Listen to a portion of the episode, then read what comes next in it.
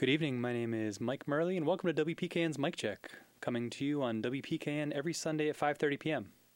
Welcome to everyone listening at 89.5 FM on your radio dial, and welcome to everyone streaming live or tuning into our podcast at WPKN.org. Each week on Mic Check, one of our hosts examines global, national, and regional issues and their effect on our local community.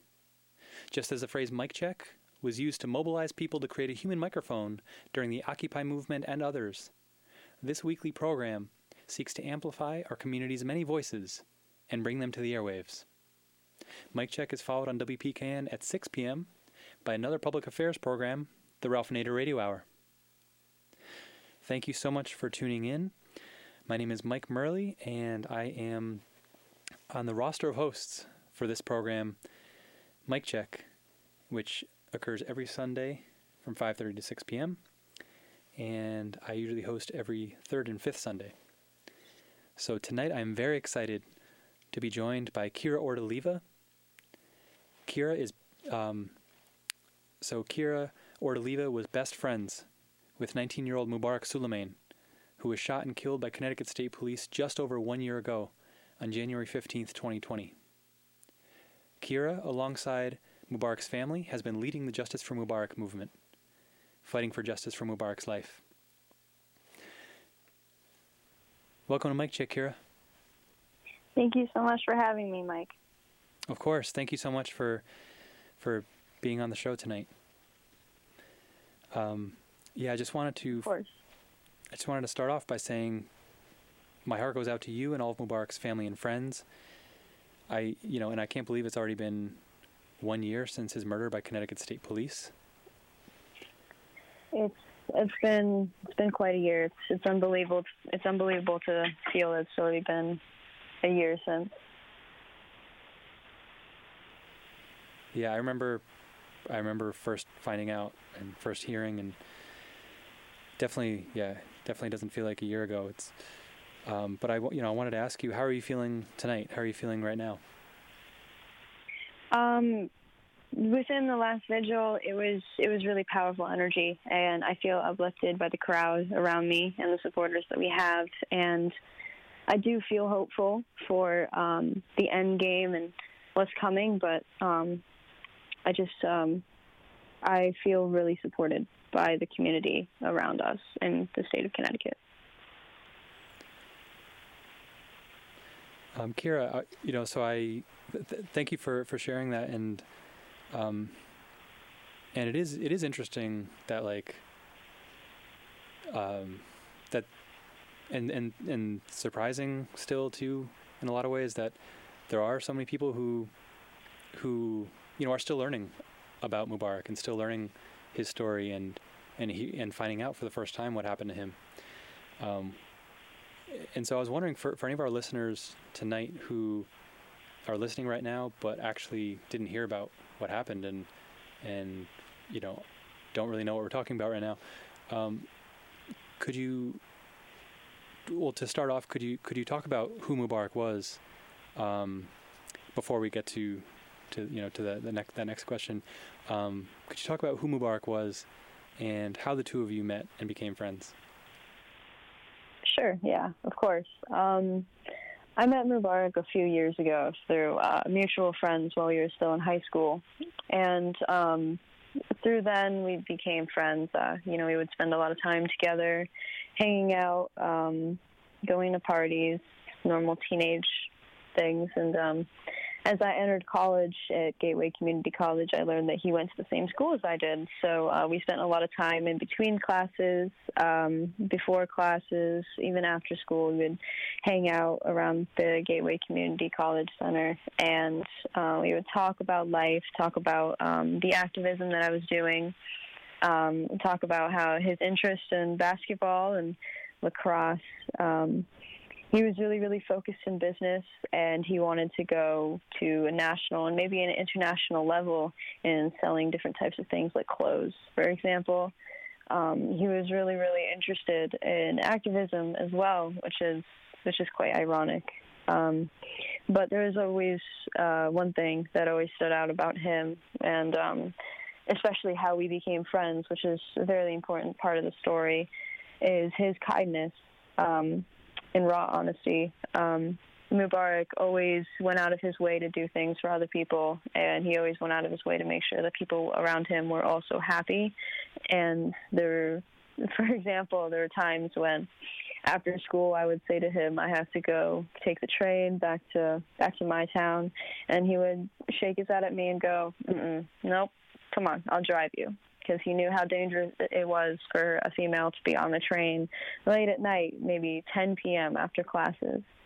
So it was meeting him definitely changed my life and shaped me into a better person.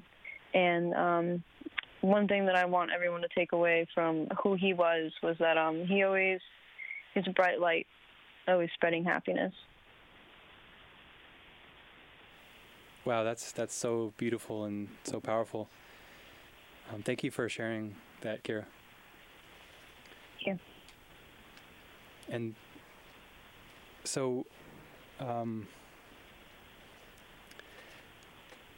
so, so you two had met um, and and become friends, and and you got to know him really, really well, and um, and he became an important part of your life. And so, do you? I was wondering if you could talk about, um, and if it's too, if it's too difficult to talk about, I totally understand, and we can um, go to a different question. But I was wondering if you talk, if you could talk about those, those first moments when you first found out what happened, and what you were feeling at that time.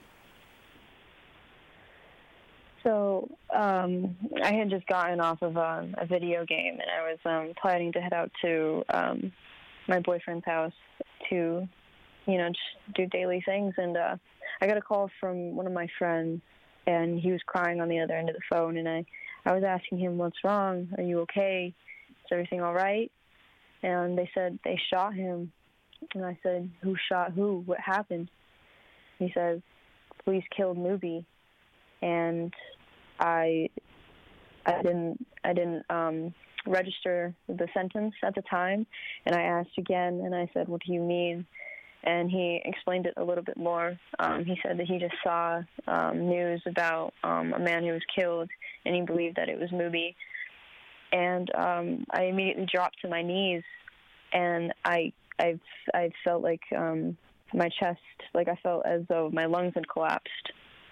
Um, and as I drove to my boyfriend's house, I was when I got there, I was looking through the news. I was calling his friends, and um, when I did call his friends, I did learn that a lot of them already knew about it, and they they knew that that it was him. And shortly thereafter, um, the police posted the name, uh, and it was. I can't even explain it as heartbreaking. It was absolutely soul crushing to see something like that happen to him out of all people.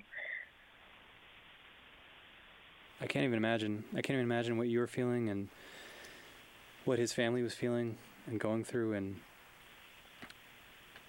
I, my heart goes out to you and Mubarak's family every day. I, yeah, I can't imagine how that how that felt. Um, and and I'm so sorry that that you've that that yeah that that happened and um,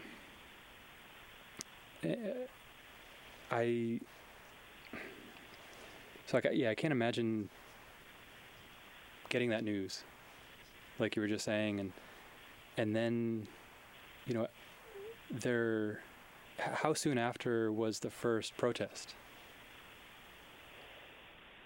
It's a little hard for me to remember now since it's been such such a long time, but I believe that the first protest was in was within the span of two weeks right after the shooting, um, and it, it was one of the biggest ones that we've ever had, with over a thousand people joining us on the streets of New Haven. Yeah, I believe I was at at that one. That was that was such a powerful protest. Um, and again, it feels like it doesn't even make sense that that was a year ago. Like it just, I don't know. Doesn't feel like it. Yeah. Um, really quick for anyone just tuning in, you're listening to WPKN Independent Community Radio, broadcasting from the campus of the University of Bridgeport, serving Fairfield, New Haven, and Litchfield counties in Connecticut and Suffolk County on New York's Long Island. We stream around the world at WPKN.org, tune in radio, and our app WPKN Live, and via your smart speakers. Just tell Siri or Alexa to play WPKN radio, uh, as well as hundreds of podcasts that we always have 24 7 at WPKN.org. And the name of this program is Mic Check. My name is Mike Murley. I am one of the roster of hosts. Um, I do every third and fifth Sunday, and I'm joined right now by Kira Ortoleva, who is best friends with 19 year old Mubarak Soulemane, who was shot and killed by Connecticut State Police just over one year ago on January 15th, 2020. And Kira has been leading the Justice for Mubarak movement alongside Mubarak's family ever since. And it's been such a powerful movement this past year, um, born from such a devastating and unimaginable loss. Uh, there have been protests and vigils like the one, like the first one that you just mentioned, Kira, and the world has gotten mm-hmm. to learn more about Mubarak through through the voices and stories of his family and through everything that you've shared. And um, and I just wanted to know if you could talk about uh, the movement a little bit more up to this point. Yes, of course. Um, the movement has um, it's definitely expanded from where we began. Um, we, um, the Mubarak family and I, definitely did not expect to see as many people out in the streets with us on the first protest as they were, and that definitely uplifted us to continue and fight as hard as we could. And um, I hear a lot of people say that Mubarak was the turning point for Connecticut in terms of um, being aware to police brutality, but I would like to say that it was um, it wasn't in a way because these things have been continuing for a long time, which is also another very deep connection to how we started the movement. Um, we wouldn't be here today without the help of other people such as Justice for Jason or um, the Lost Boys Project, um, which are which is a prison abolition group in Connecticut, and um, organizing has been built around finding new connections and uplifting other people's stories as well as Mubarak's. And it's built sort of a community within Connecticut of activists and people who care for the movement as deeply as we do. And these protests originally were to bring publicity and to show people what's going on in the state and to not just let it be a normal day where people are shopping without even knowing what happened the night before. And that's one aspect that we fought very, very hard to uh, build and to bring to the protests. Um, these the chants that we say or the speakers that we hold for the people who do not know and we want to make sure that the people who don't who do not know is we're not fighting against you. We are fighting for people who you may even know. And um, working through this movement has it's it's been very very hard throughout the brutality and um, the pain, but um, each protest gets stronger and stronger, and each vigil we become more of a community. And I think that's the really, really beautiful part about um, protesting in Connecticut. Thank you so much for, for sharing that, Kira. And bouncing off of what you were just saying, um, there's there's definitely been been so much that's been that that has happened in the Justice for Mubarak movement this past year, and different things that have have gone on. And I know that as much as there's been a lot of support, there's also been a lot of really scary situations, and like uh, thing, yeah, just all kinds of things involving uh, involving the police and different situations. Mm-hmm. Um, and I heard, you know, I I know that there is a, a situation happening right now involving the West Haven Police Department. Um, mm. And if if you feel comfortable sharing anything about that, um, even briefly, um, feel free. Of course. Yeah, um, on July 5th of 2020, um, our community took part in um, a protest in West Haven for Mubarak for us, who was taken at the hands of Trooper Brian North um, on January 15th, as we said. But um, at the end of this protest, two individuals attempted to run us over with their vehicles, um, indeed hitting myself and and a few others. They endangered the safety of the public and each person who took the streets to honor and demand justice for our friend and our brother and our son who has been killed.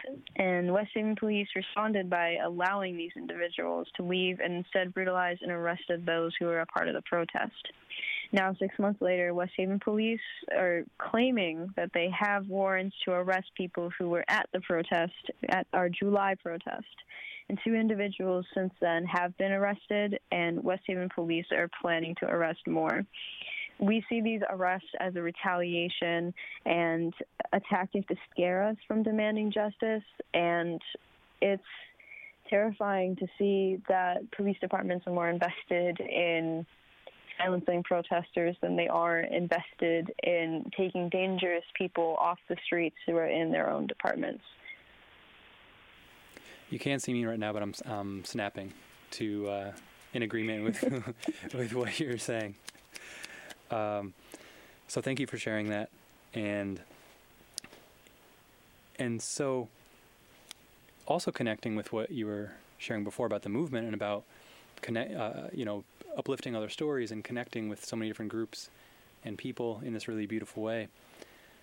Um, one thing that has always inspired me about about the work that you have dedicated yourself to and that you continue to do is not just not just like actually you know actively trying to learn more about about different experiences and different struggles, but really um,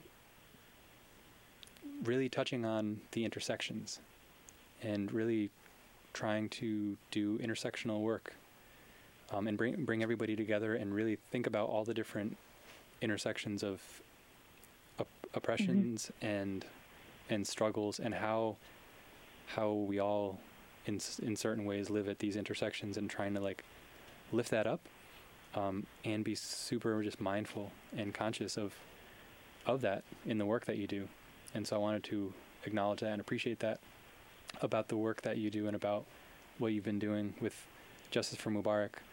Um, like, because even, I mean, look, Mubarak himself lived at the intersection of multiple experiences and identities.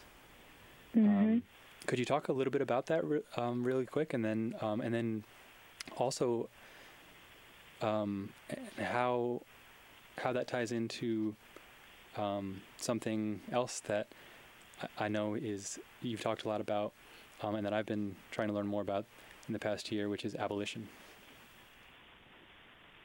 Definitely, I think.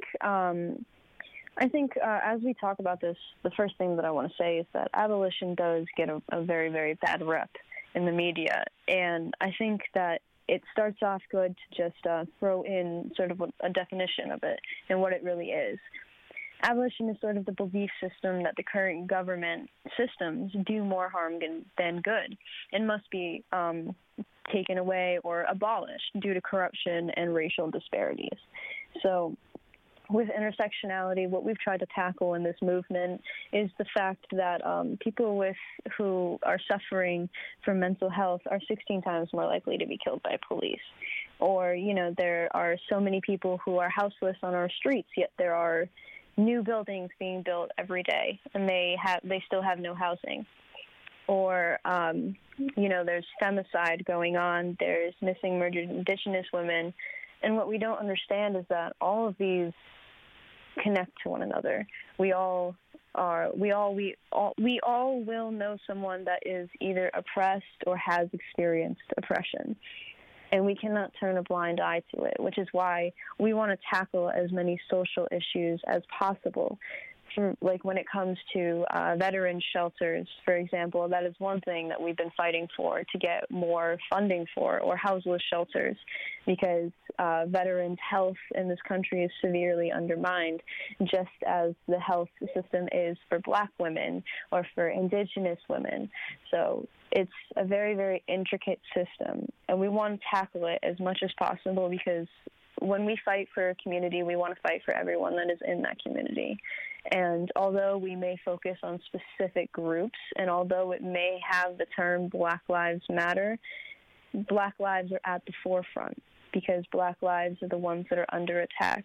But intersectionality allows us to see how these things will also connect to other groups and also bring that all in so that we can hold the community together and bring us all in together. So with these steps, we would have to defund police departments to get enough funding and ability to refund the these community services such as affordable housing or youth services, education, environmental protection, and more. And famous abolitionists include Harriet Tubman and Tubman and Frederick Douglass, who were amazing people who fought for the civil rights movement. And when we look at the statistics on police brutality, we understand that we cannot reform the system. So, for example, black men are 2.5 times more likely to be killed by police than their white counterparts, which is from the proceedings of the National Academy of Sciences of the United States of America. And in some states, black communities were up to six, eight, or almost 10 times more likely to be arrested, which is from the American Civil Liberties Union. And then Latino youth are 65% more likely to be, tain, be detained or confined than their white peers, which is from the Sentencing product, Project. And 80% of people in federal prison and 60% of people in state prison are black or Latino, which is from the Prison Policy Initiative. So when we take a look at these statistics, we understand that so many different groups are being attacked, and we cannot reform a system that's foundation is built on things such as um, the slave patrol, for example, which is where uh, policing came from in the southern states, um, specifically to uh, round up black people who had escaped from slavery or were free then and submit them to harsher work or submit them to jail time or uh, make sure that black communities were not breaking the law per se. So when we look at all of this history and all of these statistics, we start to see how things start to intertwine with one another. And um, take as an example, if you see a houseless person on the side of the street, you're not going to turn away from them because you're going to want to give them at least something, you know, maybe food or a gift card or something that will help them get through the rest of their day. This is the same thing for everything else, all of these social issues. You cannot turn a blind eye to it because it, it affects every aspect, every social aspect is affected by disparities. So that's one thing that Justice for Mubarak has been trying to tackle because Mubarak himself was Muslim. He had a mental illness, schizophrenia, which in which he cannot tell right from wrong, and um, he was black. So he had some. He was intertwined in multiple communities where he was heavily oppressed, and we don't want to shed. We want to shed light on all of these different issues at the same time because abolition is intersectionality.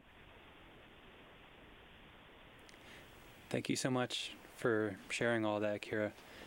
That was really, really powerful, and just Thank great, you. great information for for everyone to have. Um, so thank you so much. And we have just a few minutes left. So I was wondering if you could talk about where Mubarak's case is at right now and what the next steps are from here. So Mubarak's case is a little um, well, it has it has been finished from what we hear from our lawyers and from the state's attorney. Um, there's added bureaucracy to it, so we won't hear the verdict for at least another at least a while from now. But uh, we do know that a verdict has been reached and that we are just waiting on them to release it for now.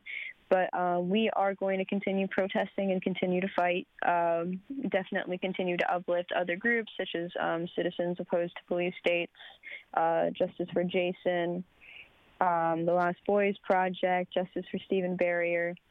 Um, definitely thinking about possibilities of expansion. Definitely um, going to have some things in mind. Um, time time will tell. Awesome. And uh, what are some ways that our listeners can learn more about and support the Justice for Mubarak movement? Um, so for the Justice for, Mubarak movement, um, we do have a Facebook and Instagram page for people to stay updated. It is only written out as Justice for Mubarak. Um, anyone can feel free to check out our social media. Um, we also do have um, on our stories, we do share a lot of resources on um, other groups from around the state. And um, in our posts as well, we share some resources about um, abolition and ideologies. So um, we do have everything in one. So social media is the best way to go. Awesome. And Kira, what is a what is a last uh, last thought or or a message or reflection that you would like to share with everyone listening right now about Mubarak? Mubarak was not the type of person to discriminate. His his life was based on love and spreading happiness to anyone. And he wanted to get involved with helping the climate, helping the houseless, helping others suffering from poverty. Life was not black and white for him, and he would never allow a person to suffer if he could help it. And through this, we want his legacy to live on in kindness. And that's that's one thing that I hope people will take away from who Mubarak was. Thank you so much, Kira. Of course. Thank you. I've definitely, that's one of the things I've definitely learned about Mubarak. I mean, everything that I've learned about Mubarak over the past year has been just beautiful, and that he's he was this amazing, beautiful person, and and and so, Kira Ortoleva, my heart goes out to you and Mubarak's family. I'm so sorry for thank your you. loss, and I thank you for the incredible and powerful work you've been doing fighting for justice, and I thank you for thank your you. bravery and your courage. You're an inspiration to me and so many people. Thank you for all you do. Thank you so much. Thank you. Thank you. Um, have a good night, Kira. And thanks so much for, again for, for being on the show tonight. All right. Thank you so much. You too. Have a good one. You too. This has been Mic Check, and I'm Mike Murley. Be sure to tune in next Sunday night at 5:30 for another episode. Next up, we have the Ralph Nader Radio Hour, followed by Cool Blues and Rare Records with Al Bell. So please stay tuned right here to WPKN 89.5 FM in Bridgeport.